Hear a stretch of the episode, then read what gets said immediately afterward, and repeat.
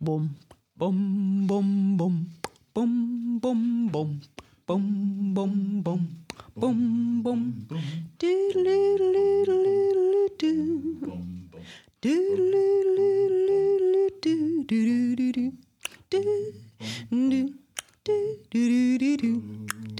Welcome to the Good Energy Project with Lou Connor, a surprisingly hopeful and upbeat show about economics, climate change, and our future on planet Earth.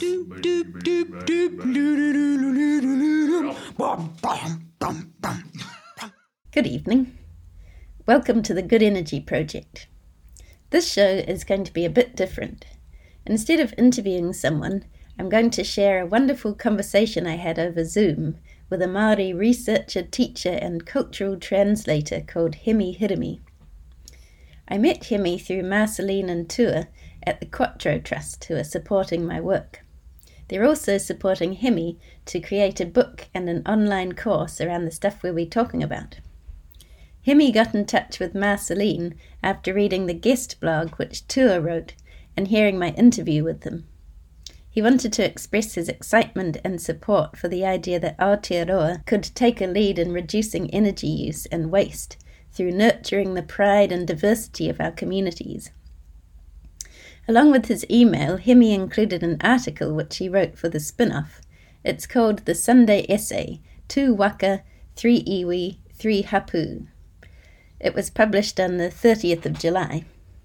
Reading that article captured my imagination and spurred me to get in touch with Hemi. It's a beautifully poetic account of his life story. He speaks about how during his childhood he moved between worlds. There was Waiotapu, the small forestry village near Rotorua, where he grew up. Whakatane, where he spent holidays with his cousins, and a place called Parairoa in Te Urewera, or up the river as he called it. This is the spiritual home of Ngai Tuhoe, his mother's whānau, and the place that spoke most deeply to his soul. There seemed to be no barrier between adults and children, horses and dogs, whānau and whenua, he wrote. Everyone and everything came together as one world, our world. In this world, the connections to the land did all the speaking. This was a place where capitalism and the notion of private property had not yet arrived. I was so intrigued by reading this, by that place which he described, and how Parairoa seems to have called back to him throughout his life as he's learned about and come to terms with our history and the effects of colonization. Hemi writes about how our modern world is dominated by a European philosophy which separates us from the natural world and from each other. He suggests that the Maori philosophy of Ranginui and Papatuanuku offers a remedy to the crises we face and a spiritual foundation to bring our country together with hope, pride, and diversity. The conversation was actually two hours long, so I've split it into two parts, and today I'll share with you the first half.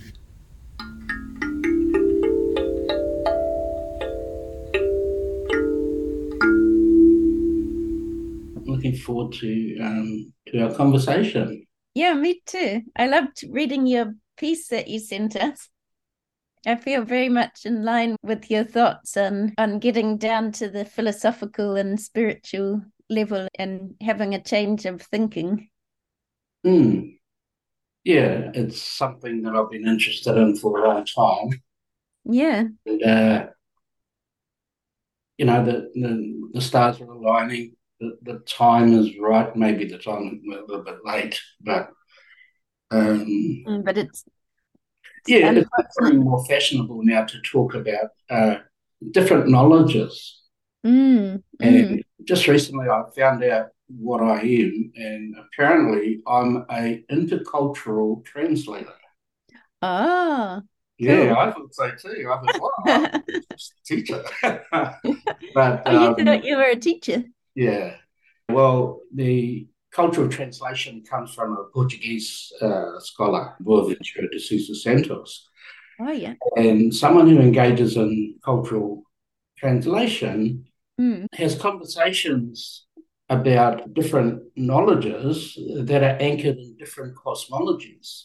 Mm. And so I've always had this interest in colonialism, but from a cosmological perspective. Mm. Yeah, yeah. Perspective.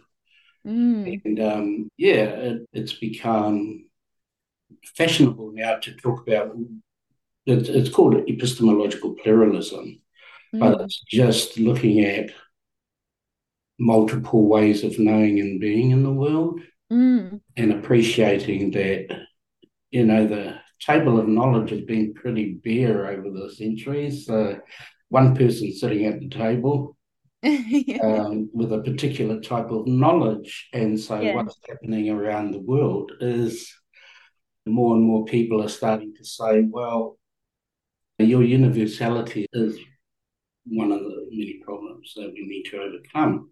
Mm. There's a lot of subjugated knowledges that Foucault talks Oh, about. yeah. Yeah. To resurrect those subjugated knowledges. So feminist knowledge, plebeian knowledge, intuitive knowledge. Yeah. So all these knowledges are starting to say, Mm. you've made a mess of things, quite frankly. Yeah. And- Also, when you think about Western knowledges, one cosmology or one idea has dominated those as well. And so the indigenous knowledges of the West have been totally squashed like ages ago. Oh, absolutely. It's like the stranglehold that scientific rationality has Mm. had on our imagination. Oh, yeah. Yeah. We, we, you know, we're locked into this this this perpetual cycle of productivity and consumption Mm. within a society that is racist, patriarchal, Mm. Mm. um, And sexism. Yeah. Mm. and so climate change is really just part and parcel Mm. of the consequences of that universal Mm. domination of one, you know, one one knowledge, one theology, Yeah. one philosophy, Yeah, yeah. and uh, from a indigenous perspective, well, we can help you out here because we need to. You know, the, the, the stakes have gone through the roof. That Yeah. we can't sit back and watch you drive us over the cliff. It's sort of life and death at this stage. Uh, yeah, absolutely. I love your description of going up the river when you're young and that totally different way of being with the land and with each other. I definitely don't have an experience of actually living in that interconnected way. Yeah, that article sort of, you know, we've just finished talking about universality and the power Mm. of one one single narrative. But in my lifetime, I've experienced three Mm. different knowledge systems. One is up the river, which is about as close to pre-colonial as you would get today. Mm. Uh, and the others, uh, the different forms of colonialism and how they've impacted on Māori in different locations. Mm. So, Yeah. you know, So that was like with your whāngai family. What was that like? um, it was different. And again, if we're trying to, you know, decolonize our imagination, Mm. then different experiences become part of your toolbox to be able to think beyond modernity Mm. is helped when you've experienced different contexts, different relationships, different sense of being and knowing and all that. And as an Indigenous person, we bring another perspective to the table, which is always we're the colonized. Mm. Right? And so if you believe that our strength is in our diversity, then multiple voices need to be heard. Mm. And not to say any one of them is the truth, but between all of us, we should be able to come up with some better ideas than say what what the you know the, the domination of universality has to offer. And Yeah.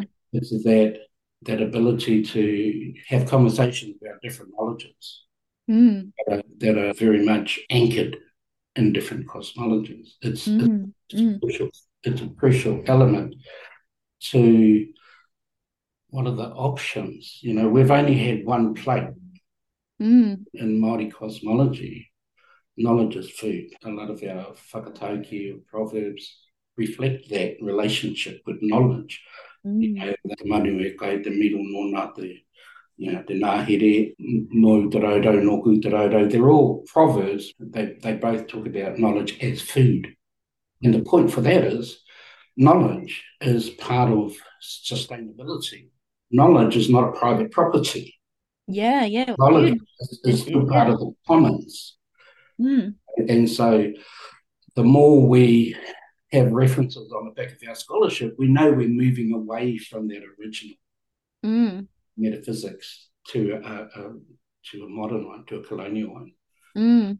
Um, Like, um, because I've been focusing on economics, but I think the more that I think about economics, the more it does come down to economic systems come out of a way of seeing the world and a way of seeing each other and thinking.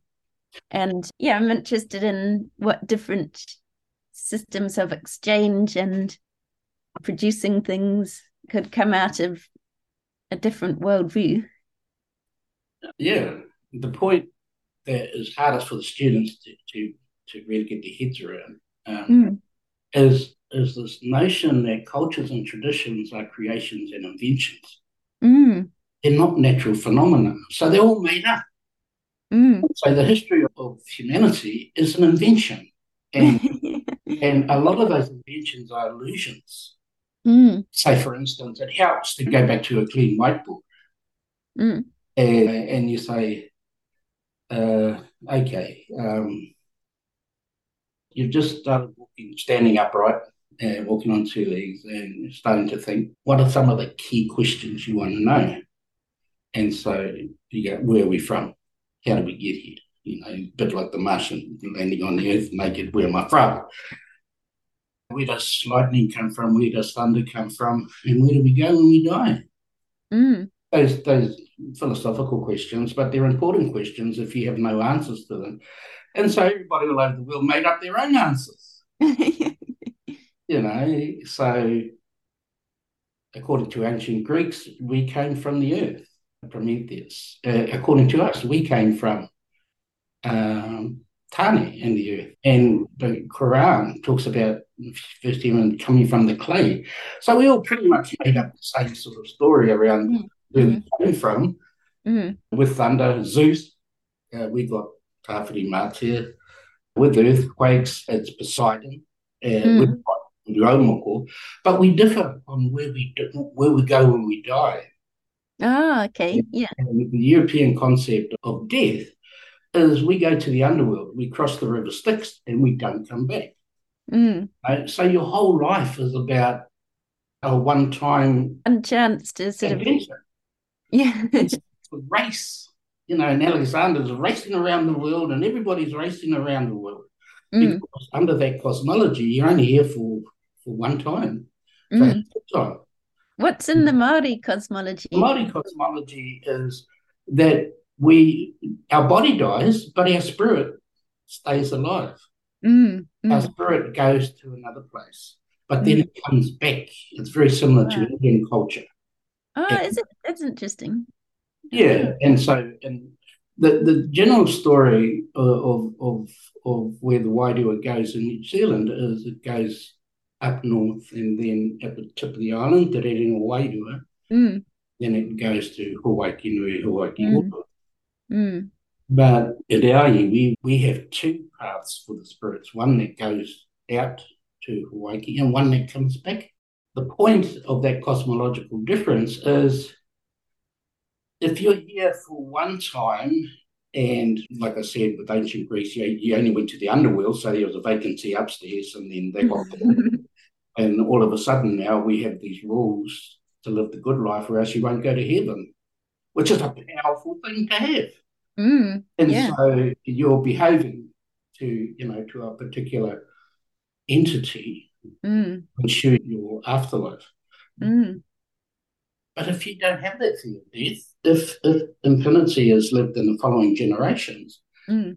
then you have a different way of behaving, which means I'm going to be accountable and responsible after I go. So I have to be a good person all the time.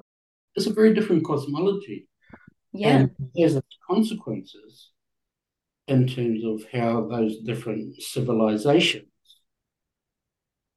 evolve or develop. Mm.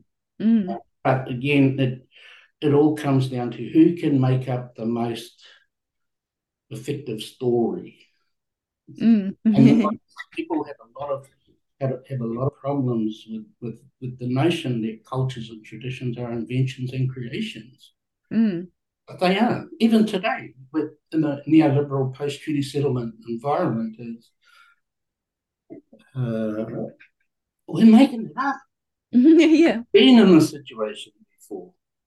And so if we're all trying to find the best way forward, then extending the options that we can choose from becomes, you know, part of, of that challenge. And this is why I'm so grateful to Ter and Marcel Mm.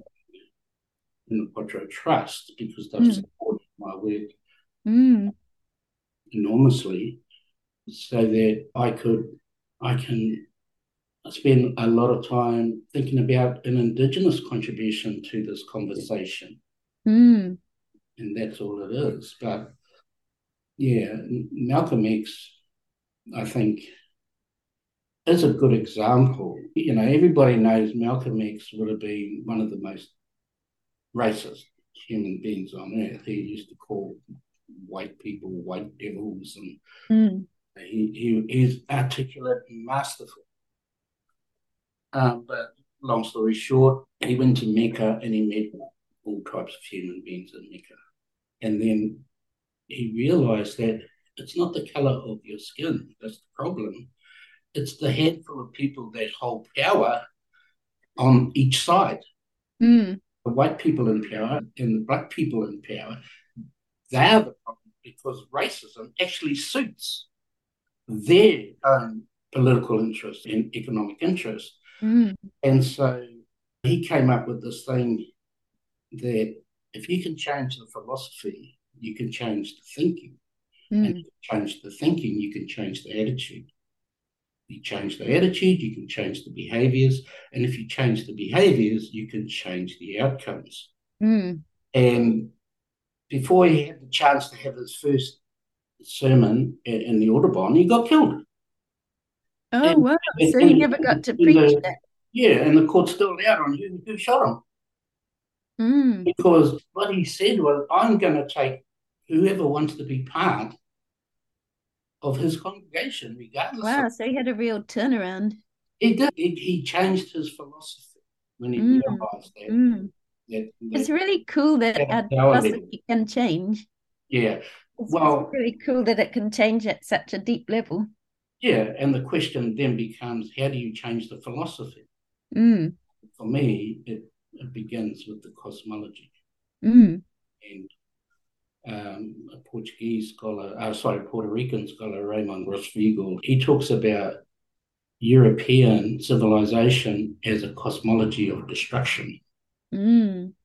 and other cultures, cosmologies as a cosmology or indigenous cultures as a cosmology of reproduction. Mm. And when you look at Māori cosmology, you can easily see how that comes about. And so by looking at the different trajectories, like the Mm. European trajectory and how we came to be separated from nature, Mm. and pre-colonial Māori, where we lived with nature, Mm. and then colonial Māori, where the goal was assimilation, Yeah. and then neoliberal Māori, where the goal Ah. was privatisation and commodification, then you, you get to appreciate the hard work that needs to get back to pre-colonial Māori cosmologies Yeah. so we can offer something that is different. Yeah. Because my fear is the trajectory that Māori's taken, especially post treaty settlement in the mm. 40 years of neoliberalism, is remove that difference. Mm. And one of the nicest definitions for indigeneity that I've heard is indigeneity is about being different. Mm.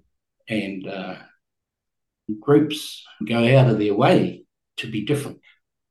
And that's the resistance that, that a lot of Indigenous groups have against colonialism and imperialism and expansionism.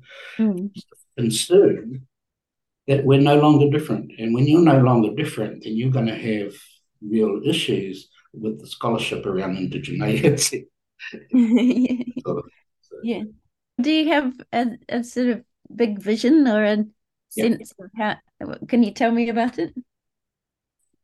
It all comes down to reclaiming our cognitive and moral capacities. This is a, a Gramscian argument, Antonio Gramsci. What he says was that capitalism has killed our imagination.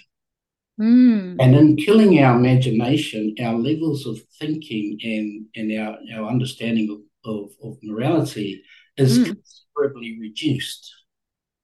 So we, we stop thinking and we stop behaving in a way that doesn't satisfy uh, capitalism's very narrow um, trajectory. Mm. And, and so, who was this? Who's who? Oh, Antonio Gramsci. Oh.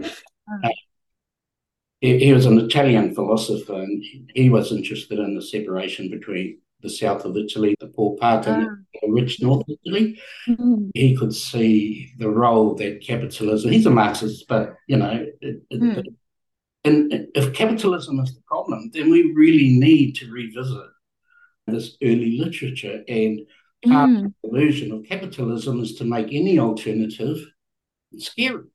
You know, mm. you create another in which you then negate. Mm.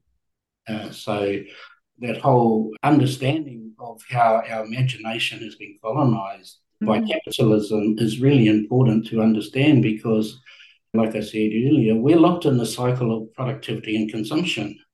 We mm. go to work, earn some money to spend it. Oh yeah. And you know, it's such a tight trap that that you get into. Yeah, and again, when you talk with Tu and interview Tu, and, and his solution is we need to have smaller, smaller economies. We need to reduce our consumption, our energy consumption, and all of that. Mm. And my sort of view is, well, I can help that because my goal is to have smaller society, mm. reduce society. Like we have deglobalization and degrowth, which means relocalization, developing the local context, and that's how pre-colonial Māori society was evolved. Uh, so my uh, my end goal is to have qualitatively richer, mm. non-exploitative, mm. marae-based mm. relationships mm. and create a conscious relationship between people and nature. Oh, yeah. And we have the infrastructure in place. They're called marae. Yeah. And so, again, we need to decolonize capitalism by recolonizing our relationship with nature. Mm. And our marae are the very few places left that still operate on a daily basis under that cosmology. Mm. And I have this vision with the pre-colonial Maori, the marae was the was the political, economic, social centre of of Maori whānau and hapu. Mm. And and their mana was very clearly defined territorially. Yeah, okay. Yeah. And so, you know, why can't we then just become more inclusive of that territory and become all become kaitiaki of that territory? Mm. So people feel safe, welcome, mm. and you know, free to carry out educational programs around the cosmology of Rangi and Papa and what that means in a practical sense, and that they become the the monitoring centre for that small area in mm. terms of reduction of energy consumption and waste. Mm. They, our marae have been reduced to just cultural artifacts, but they're much more than that. They can become, again, the political, economic, and, and social centre of different communities. And we just need to be more imaginative in our thinking. Yeah. And we also need to understand the origins of racism, Mm. patriarchy, Mm. and of poverty. Mm. Because if you don't address those things, then we're not going to be able to de- develop those strong community relationships that are Mm. going to be necessary to develop movements. Yeah. And it's saying, well, thank you, politicians, thank you, corporations, you're doing nothing. And, and again, it's a Gramscian notion. He calls them cultural clubs. You, you just have these artists, and they're politically and socially and economically active, but rather than trying to change the whole paradigm of economics or society, Mm. your world becomes the relationship that the local marae has with the whenua. And Yeah. so That sounds really wonderful. How would um, Pakeha fit in, and how can Pakeha sort of contribute to that vision or be part of it? Oh, again, like Malcolm X, you know, we need the science. I'm not wishing Mm. The science is, is science. The Mm. problem is when the politicians get hold of the science, they Mm. ruin it for everybody. They're in they're in this denial mode at the moment. Ninety nine point nine percent of the world's scientists are saying we're in trouble, and big money's buying that one percent who cast doubt. And and this is what Western civilization has been based on. Mm.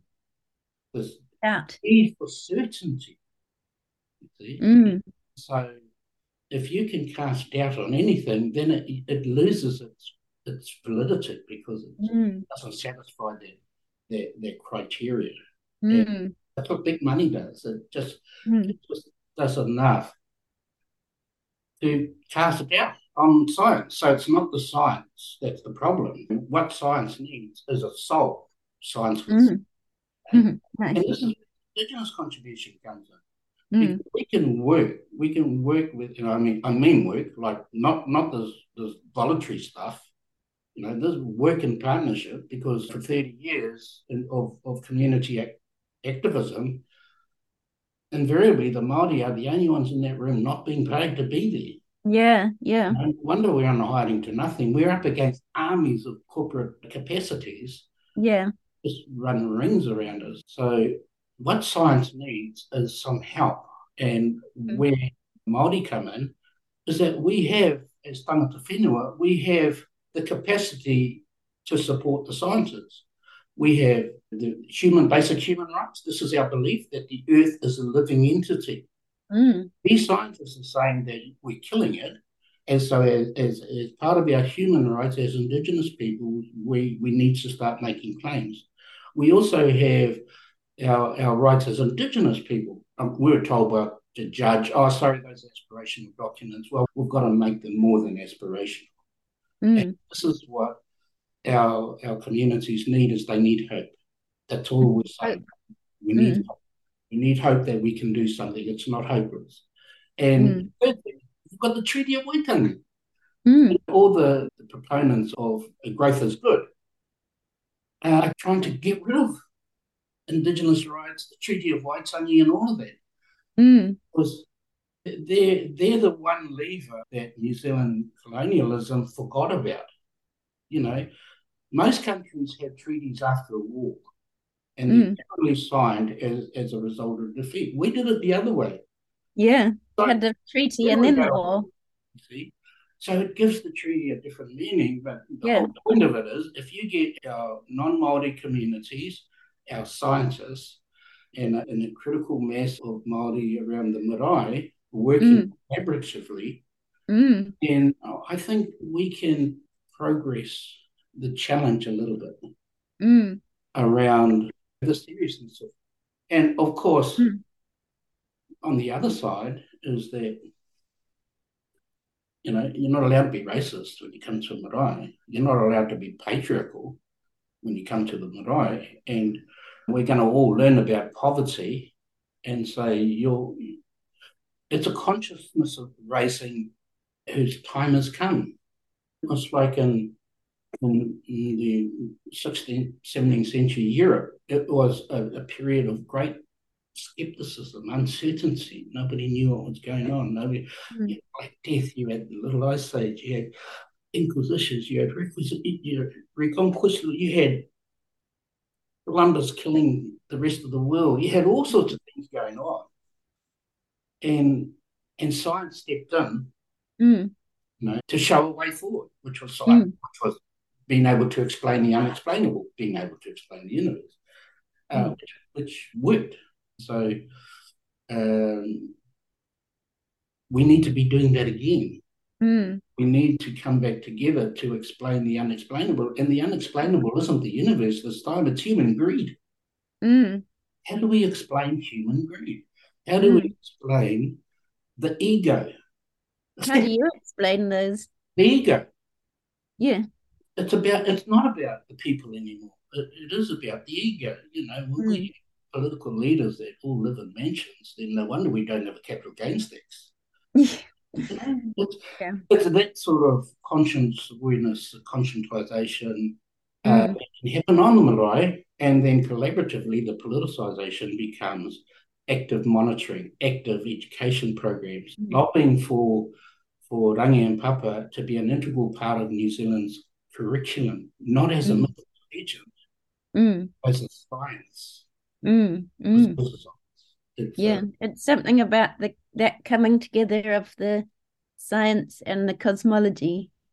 Uh, yeah, science with soul, and science. and it's science is not the enemy.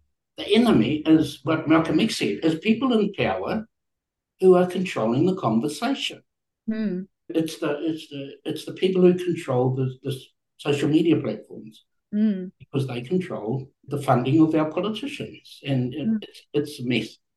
Mm. Uh, but you know, people are giving up hope. I think because we don't do that type of citizenship education anywhere. We don't do it at school.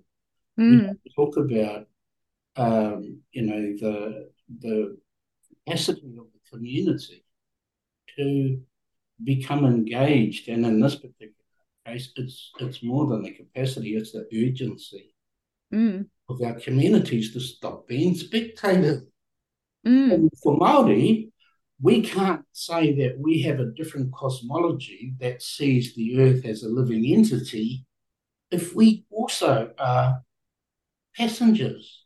Mm. And so the challenge is not just to our communities as a whole, the challenge is that Maori need to regain their imagination.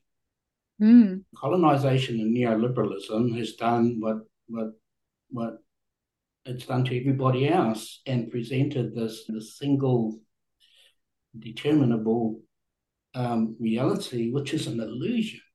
The illusion of racism. It's an invention. The illusion of patriarchy. You know, they, first it was God and then it was science that created these false dichotomies, not science, philosophy, mm-hmm. Dualism, and all that sort of stuff. And then we had Adam Smith, who, who convinced the world that capitalism and its narrow individual self interest was the only way to go. Mm. And it's like, where has the counter argument gone? Yeah. Has this this ability for for normal people like you and I just go, this is oh, this is so wrong. Yeah. But not to politicians, not to scholarly journals, not to conferences, but to our communities. Mm. And how do you get our communities to come together under a single cause? It's about not unity and homogeneity, which is the history of Western civilization. It's about unity and diversity. Mm. They bring those diverse people together in, a, in an environment that is is reflective of what makes up that society. At the moment, the Maoris go to the marae and the Pakeha go to the community hall or go to the, you know, mm. somewhere else. as long as that's going to happen, we're not going to have the solidarity that is needed in this urgency. We're not going to be able to imagine what a smaller economy looks like, what reduced consumption looks like in practice. Mm. Uh, what do you think we need to do to get together into the same place Tur all come? oh, this is it. You know, again, uh, I can't not thank to and you know, Marceline and the Quatro Trust for supporting people like you, who then invite people like me, and you've got people like Max. Yeah. It's, it's like, wow, this is how it starts. You, mm. you mm. that critical mass and mm. you get the different options, and then we all run off in our different directions and come back and say, How do But it's about the verb, you see. Indigenous metaphysics is verb based, it's what you do. Mm. Mm. Western is noun based, it's what you say. Yeah, yeah. And so by bringing the Western and, and indigeneity together, we got praxis. Where words are not enough and activism on its own is not enough, we need theory and action reflection. Mm. What do you call that? Praxis. Praxis, yeah. Praxis. How do you spell that? P R A X A S or something? Yeah, that's it. It's just action and, and sorry, reflection and action. Mm. And, and I had this feeling from my education and then just growing up in the neoliberal society, I think that I feel like I'm always being rushed. Like it would be indulgent to spend too long talking about philosophy. I really want to talk about that most of the time. But I feel like somehow, somewhere along the line, I got trained to, you know, I have to make this productive at some point or I have to get to the point. And I feel like I'm up against that. Well, when neoliberalism took hold, you know, it was about a knowledge economy. Mm. It was about giving everything in society a market value. Mm. And so the, the mm. philosophers and historians, their value was was low. It was the STEM mm. subjects that have the high value science, technology, engineering, maths. Mm. And so over the years, over the last over 40 years, philosophy and history has lost its place within academic institutes. It's Descartes all over. It's giving yeah. priority to the intellect and no consideration to the soul. I studied physics and maths, and even when you study science, the philosophy is missing from that because my whole journey has been about trying to reunite science and spirituality.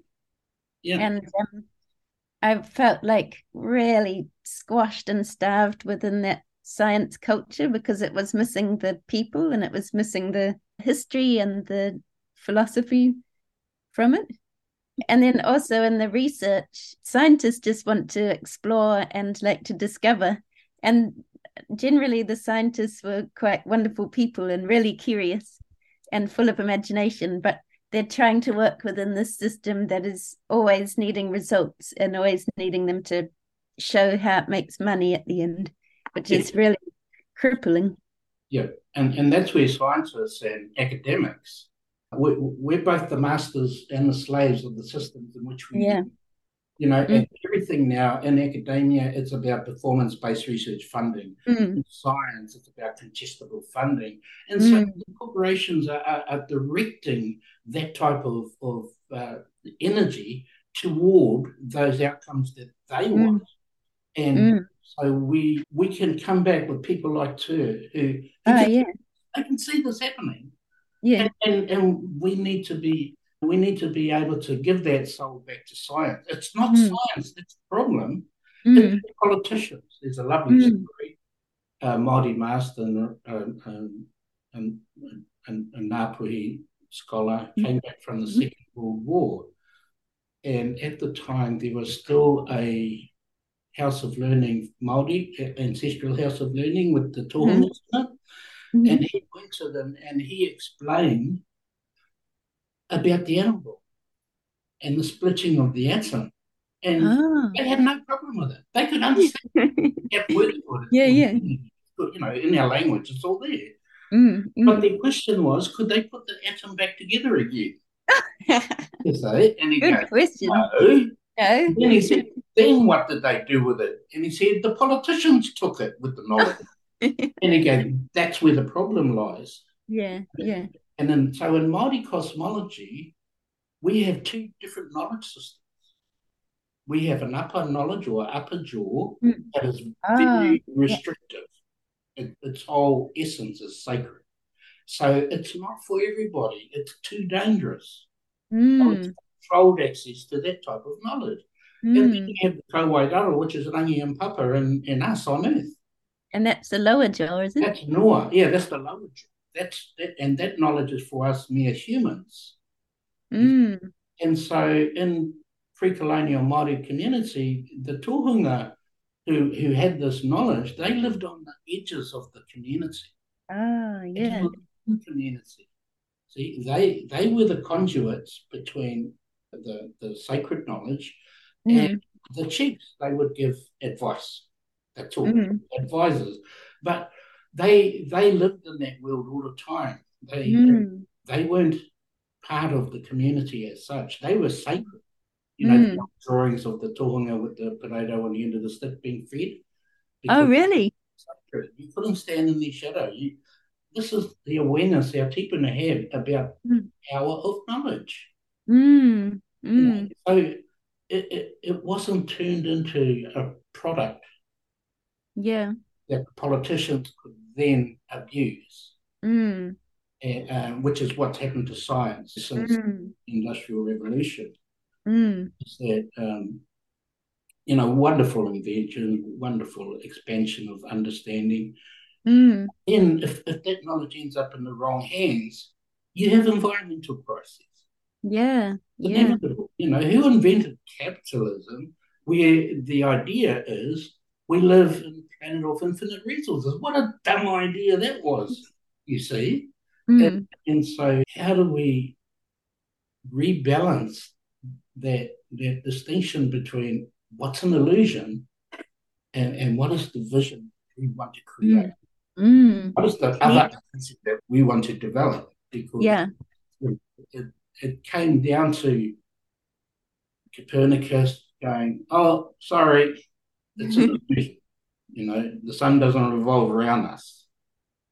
And then Descartes with a stick in the water, no, that's an illusion. So you can't trust your senses.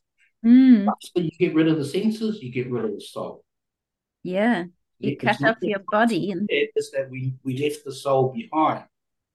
And Mm. for 300 years, um, the politicians, had, the, the, those small people that Malcolm X talked about, small, powerful people, have determined the terms of the conversation.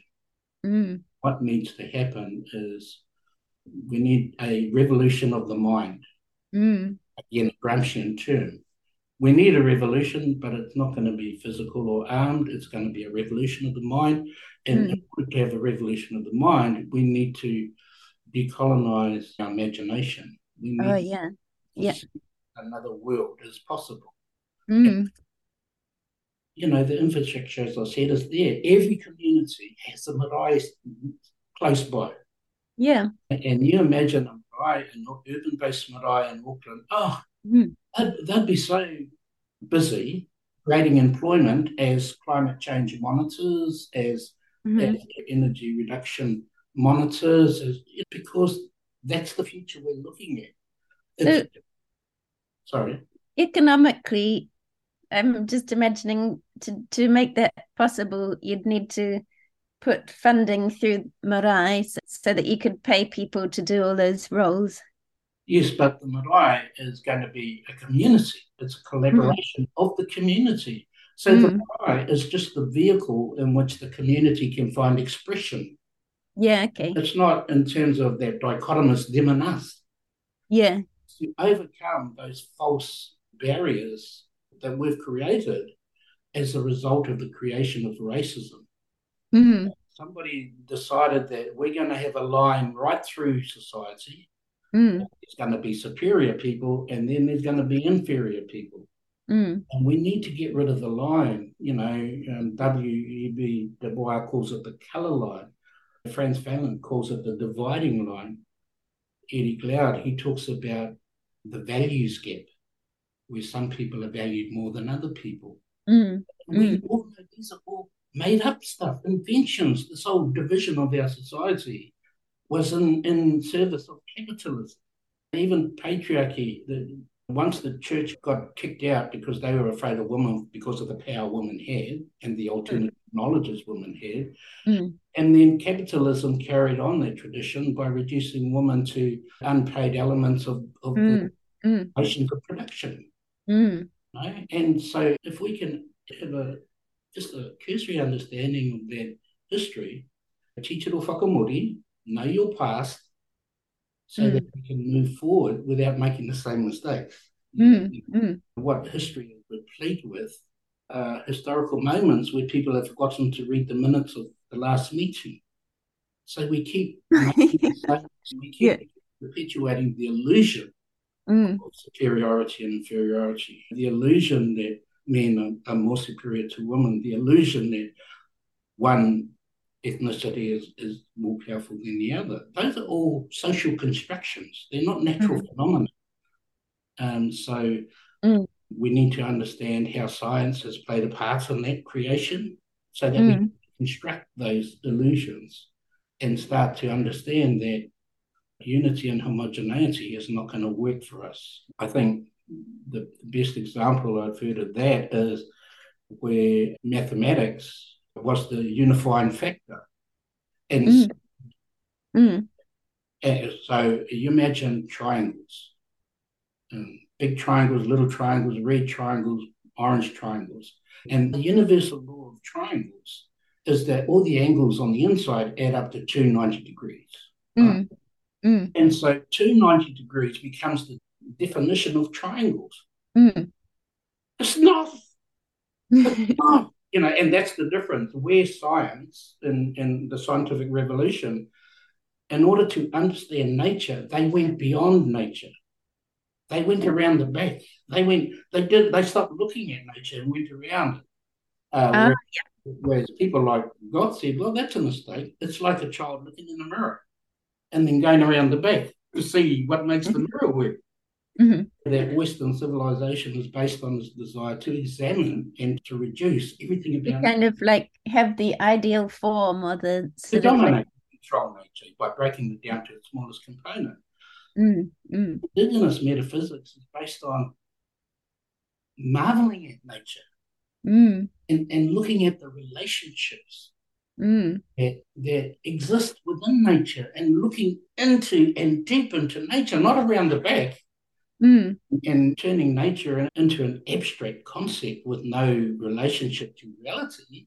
mm, Yeah, I think the, the false binaries between, you know, this is the only science. Well, that's silly. Who made up that silly idea? Um, yeah, I'm saying this is the only human being. Well, yeah, that's what the Pope said in 1492. What did he say? He said, indigenous people of the Caribbean? Do they have a God? No. Well, if they don't have a God, they don't have a soul. Oh, well, that's so stupid. Soul, They can't be human. Mm, And so that dehumanizing of, of a human was the first time in human history that's ever happened. mm, That a human, a group of humans have been have been classified as non-human. Mm, That classification became the International Division of Labour. mm, Um, you know, once the Atlantic Commercial Circuit kicked in, the first global capitalism, and the the problem became intensified when that commercial circuit replaced the Silk Road and the age, golden age of Islam, because Islam ah, these scientific breakthroughs, but they also maintained their beliefs. Mm, they saw the importance of knowledge and theology. mm, mm. It wasn't until Oh, that's interesting. Yeah. that empire was was replaced by the Atlantic commercial by Western globalization that the collaboration between science and theology stopped Ah, yeah, right. because Christendom weren't doing themselves any favors because they they were being quite embarrassing really to the Bible and to Christians. Mm. Them being the authority of the church, Mm. they were selling indulgences for, for money. That's when Martin Luther you know, and the Reformation started. It was a challenge to the church at the time, and of course, the scientists were sitting back going, "God's getting us in trouble here." and, and so that was the transition from God to science. Yeah. But it's the first time in human history that science has been without a soul. Mm. Keep it honest, to keep it balanced. And, Mm. and 300 years later, we're looking at the consequences, which is Mm. the dehumanization of humanity through racism, Mm. of women through patriarchy, the um, dehumanizing uh, of, of poor people through an Mm. economic system that is completely um, misguided, Mm. and environmental crisis. So, from an Indigenous perspective, to look at uh, the, the climate change in its isolation is to not understand the relationships that exist. Mm. And so nothing exists in isolation in Indigenous metaphysics. Mm. There's always consequences for the inventions you create. And Mm. uh, we're living that now. Mm. Mm.